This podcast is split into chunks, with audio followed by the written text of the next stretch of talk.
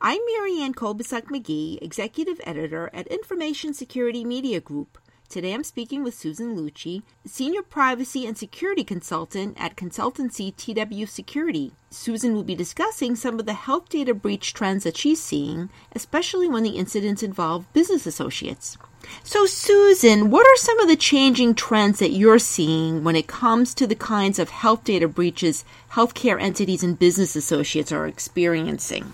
Well, I've looked back over the last couple of years, and as you probably know, I, I track this quarterly, and I, I try to pay attention to the trends. And over the last couple of years, really just 2016 through current date, we've had 161 of the very large breaches that have been experienced by business associates.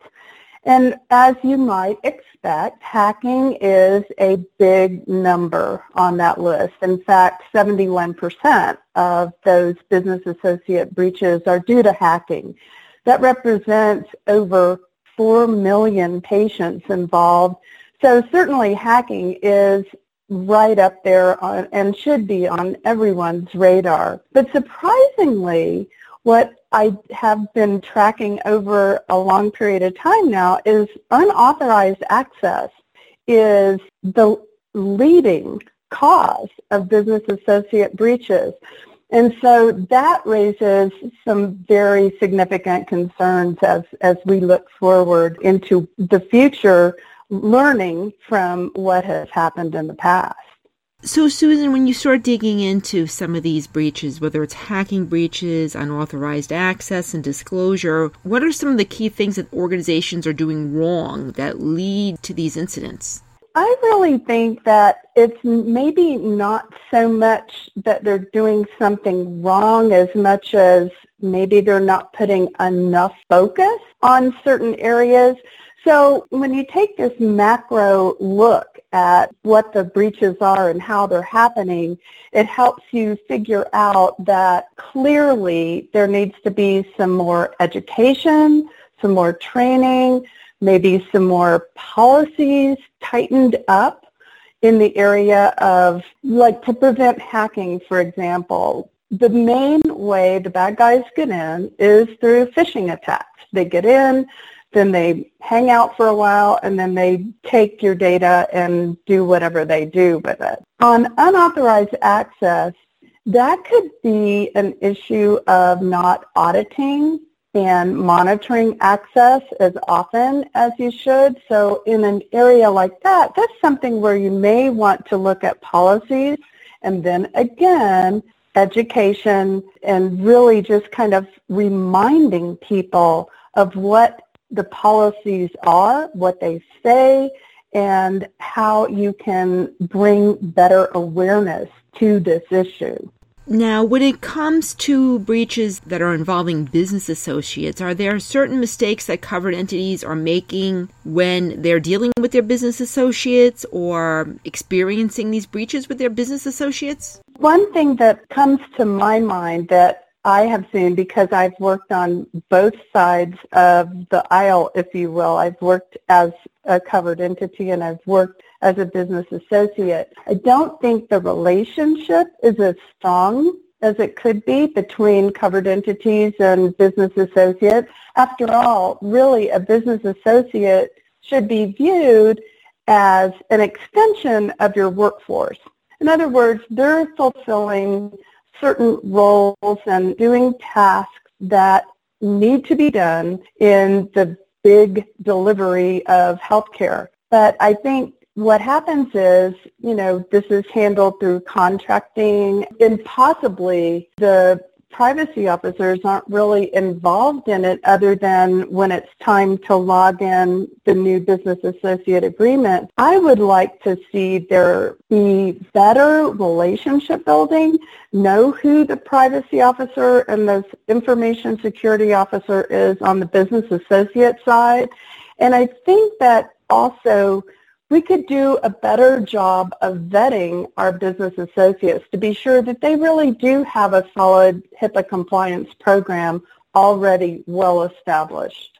So now, Susan, there's been some efforts recently by large healthcare organizations to pressure their vendors to adopt certain cybersecurity practices and also a specific security framework. When it comes to small and mid sized healthcare entities, generally, how much leverage do these covered entities have in terms of making specific security demands on their BAs, and how hard is it to enforce that?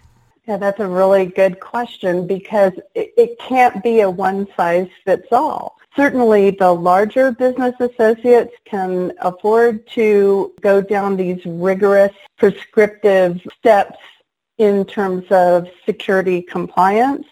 But smaller organizations simply don't have the ability to do that.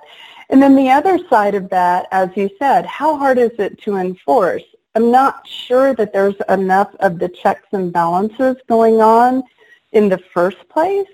And I think that that is once again where this relationship building and some ongoing dialogue would help to ensure that whether it's a large organization that is going to be asked to be very specific in how they could comply or a very small organization and making sure that for their size, they are as compliant as they can be within the bounds of their workforce.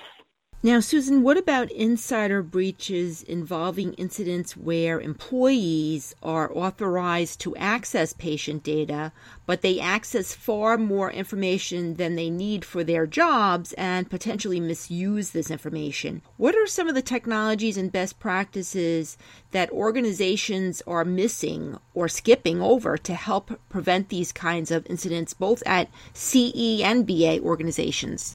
Again, I think this is one of the surprises in, in looking at business associate breaches, and certainly it's happening on the covered entity side as well. And unauthorized access is right now, it's really one of the largest issues when it comes to these large breaches of involving 500 patients or more. So I think that what has to happen is organizations need to be methodical about performing the audits on access. They, and this, this is not just a retrospective audit on who's accessing what records, but also making sure that when employees are terminated, that their access is removed immediately. And we're, we're finding out that sometimes these things are not being done routinely, and it's where you can have the most impact if you stay on top of it because you can find out who's accessing what, what their motive was. Is it willful intent that's going to, you know, be a serious issue, or they're just curious, or they're concerned about a friend or a neighbor or a coworker. In any event, it is not allowed. Policies need to be tightened up, but it can't happen if you don't know what's going on in your organization. Are there any particular technology tools that can help with this in terms of making sure that employees are only accessing what they should be looking at as opposed to, you know, accessing a full record, for instance? Yes, and there are some tools out there that do that. There are a few that come to mind, and I don't know if I can name names, but what I will say is it's important to understand that there are tools that you can use, but if you don't have access to them, get your list of routine audits that you want to conduct like your celebrities, uh, your VIPs, coworkers, address radiuses, key people in the community that might be a high target, and make sure that you're doing those. And if you discover that there is inappropriate access, go to your policies, work with HR, and apply the sanctions according to your sanction policy uniformly across the board so that you can get this practice to come in check because right now if, when you look at the numbers it really seems like it's getting away from a lot of organizations. And finally, Susan, as we look out to 2019, what are your top suggestions for business associates and covered entities when it comes to improving their breach prevention efforts next year? Well, one thing that I would say is that you need to first start with your business associate agreement and take a look at that. Be sure that it's an updated BAA, that it includes all the required headings and sections to protect your organization. Next, I think it's critically important to build the relationship with the business associate. Be sure that you're reaching out to them, find out who they are. Use a good vetting form so that you can feel very confident that you obtained reasonable assurances beyond just the BAA. And then I think finally, I think we all need to take a look at our educational materials because one of the things that I hear often is that HIPAA training, the annual renewal of HIPAA training is just the same program year after year after year after year. Things are changing. Dynamics are changing. Hacking and phishing has become rampant. And I think that we owe it to ourselves and to our organizations and our employees to update our training materials, focus on what's happening today because basic HIPAA training doesn't cover all those things with the emphasis that it should.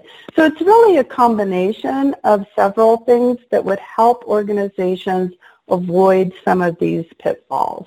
Thanks, Susan. I've been speaking to Susan Lucci. I'm Marianne Kolbasuk McGee of Information Security Media Group. Thanks for listening.